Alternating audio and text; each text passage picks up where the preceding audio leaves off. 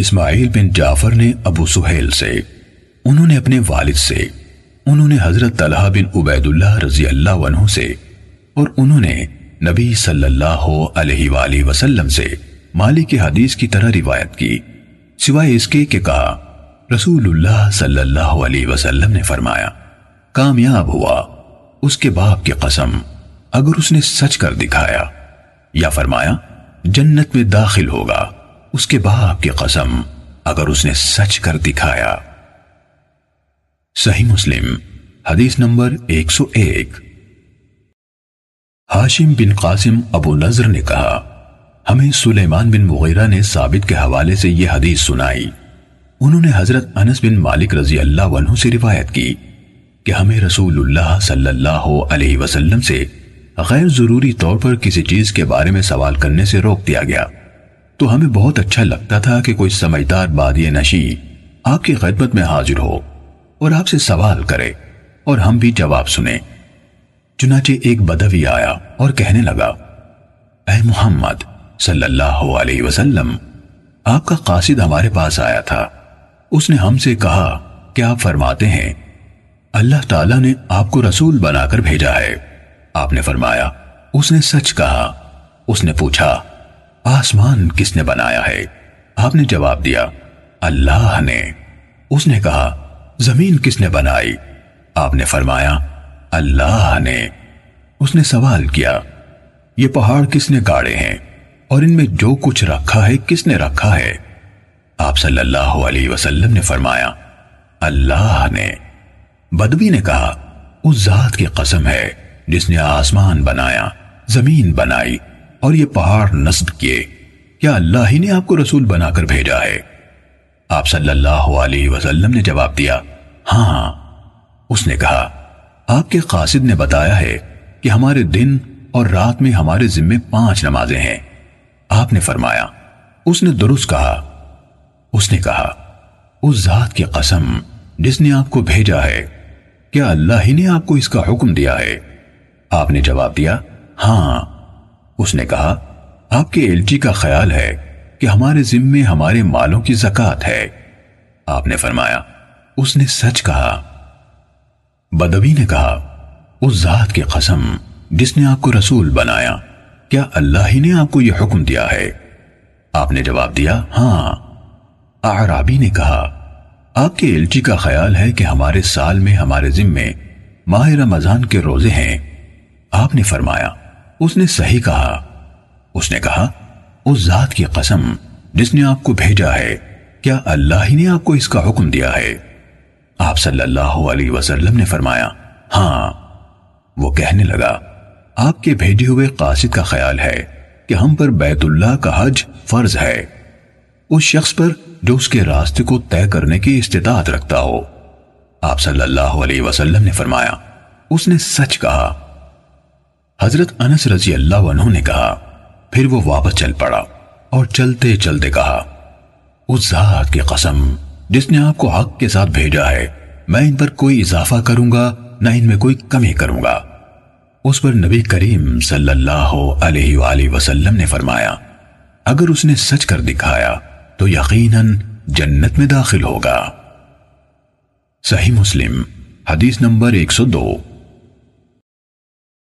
بحث نے کہا ہمیں سلیمان بن مغیرہ نے ثابت سے حدیث سنائی اور انہوں نے حضرت انس رضی اللہ عنہ سے روایت کی، انہوں نے کہا ہمیں قرآن مجید میں اس بات سے منع کر دیا گیا کہ بلا ضرورت کسی چیز کے بارے میں آپ سے سوال کریں۔ اس کے بعد بحث نے اسی حدیث کی مانند حدیث بیان کی۔ صحیح مسلم حدیث نمبر ایک سو تین۔ عمر بن عثمان نے کہا ہمیں موسیٰ بن طلحہ نے حدیث سنائی، انہوں نے کہا مجھے حضرت ابو ایوب رضی اللہ عنہ نے حدیث سنائی کہ رسول اللہ صلی اللہ علیہ وآلہ وسلم ایک سفر میں تھے جب ایک اعرابی یعنی دیہاتی آپ کے سامنے آ کھڑا ہوا، اس نے آپ کی اونٹنی کی مہار یا نکیل پکڑ لی، پھر کہا اے اللہ کے رسول یا اے محمد، مجھے وہ بات بتائیے جو مجھے جنت کے قریب اور آگ سے دور کر دے۔ ابو ایوب نے کہا کہ رسول اللہ صلی اللہ علیہ وآلہ وسلم رک گئے، پھر اپنے ساتھیوں پر نظر دوڑائی، پھر فرمایا اس کو توفیق ملی یا ہدایت ملی؟ پھر بدبی سے پوچھا تم نے کیا بات کی؟ اس نے اپنی بات دہرائی تو نبی اکرم صلی اللہ علیہ وآلہ وسلم نے فرمایا تم اللہ تعالیٰ کی بندگی کرو، اس کے ساتھ کسی کو شریک نہ ٹھہراؤ، نماز قائم کرو، زکوٰۃ ادا کرو اور صلہ رحمی کرو، اب اونٹنی کو چھوڑ دو۔ صحیح مسلم حدیث نمبر ایک سو چار۔ محمد بن عثمان بن عبداللہ بن موحب اور ان کے والد عثمان دونوں نے موسیٰ بن طلحہ سے سنا، وہ حضرت ابو ایوب رضی اللہ عنہ سے اور وہ نبی کریم صلی اللہ علیہ وسلم سے سابقہ حدیث کی مانند بیان کرتے تھے۔ صحیح مسلم حدیث نمبر ایک سو پانچ۔ یحییٰ بن یحییٰ تمیمی اور ابو بکر بن ابی شیبہ نے کہا ہمیں ابو احوص نے حدیث بیان کی، انہوں نے ابو اسحاق سے، انہوں نے موسیٰ بن طلحہ سے اور انہوں نے حضرت ابو ایوب رضی اللہ عنہ سے روایت کی، انہوں نے کہا ایک آدمی نبی صلی اللہ علیہ وآلہ وسلم کے پاس آیا اور پوچھا مجھے کوئی ایسا کام بتائیے جس پر میں عمل کروں تو وہ مجھے جنت کے قریب اور آگ سے دور کر دے۔ آپ صلی اللہ علیہ وسلم نے فرمایا یہ کہ تو اللہ کی بندگی کرے، اس کے ساتھ کسی کو شریک نہ ٹھہرائے، نماز کی پابندی کرے، زکوٰۃ ادا کرے اور اپنے رشتہ داروں سے صلہ رحمی کرے۔ جب وہ پیٹ پھیر کر چل دیا تو رسول اللہ صلی اللہ علیہ وسلم نے فرمایا اگر اس نے ان چیزوں کی پابندی کی جن کا اسے حکم دیا گیا ہے تو جنت میں داخل ہوگا۔ ابن ابی شیبہ کی روایت میں ہے اگر اس نے اس کی پابندی کی تو جنت میں داخل ہوگا۔ صحیح مسلم حدیث نمبر ایک سو چھ۔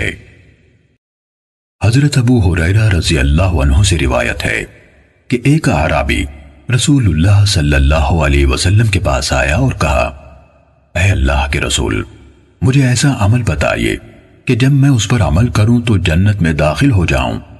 آپ صلی اللہ علیہ وسلم نے فرمایا تم اللہ کی بندگی کرو، اس کے ساتھ کسی کو شریک نہ ٹھہراؤ، نماز قائم کرو جو تم پر لکھ دی گئی ہے، فرض زکوٰۃ ادا کرو اور رمضان کے روزے رکھو۔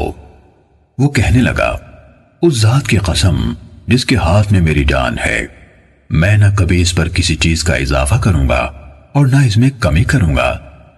جب وہ واپس جانے لگا تو نبی کریم صلی اللہ علیہ وسلم نے فرمایا جسے اس بات سے خوشی ہو کہ وہ ایک جنتی آدمی دیکھے تو وہ اسے دیکھ لے۔ صحیح مسلم حدیث نمبر ایک سو سات۔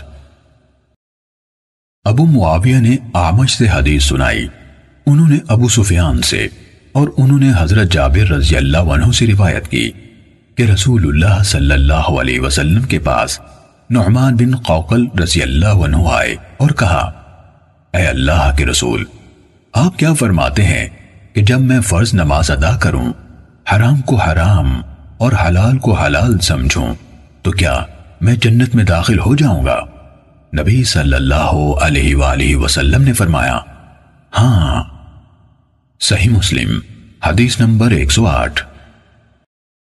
شیبان نے آمش سے، انہوں نے ابو سالح اور ابو سفیان سے اور انہوں نے حضرت جابر رضی اللہ عنہ سے روایت کی، انہوں نے کہا نعمان بن قوقل رضی اللہ عنہ نے عرض کی اے اللہ کے رسول، پھر اس سب کا روایت کی طرح ہے اور اس میں یہ اضافہ کیا اور اس پر کسی چیز کا اضافہ نہ کروں گا۔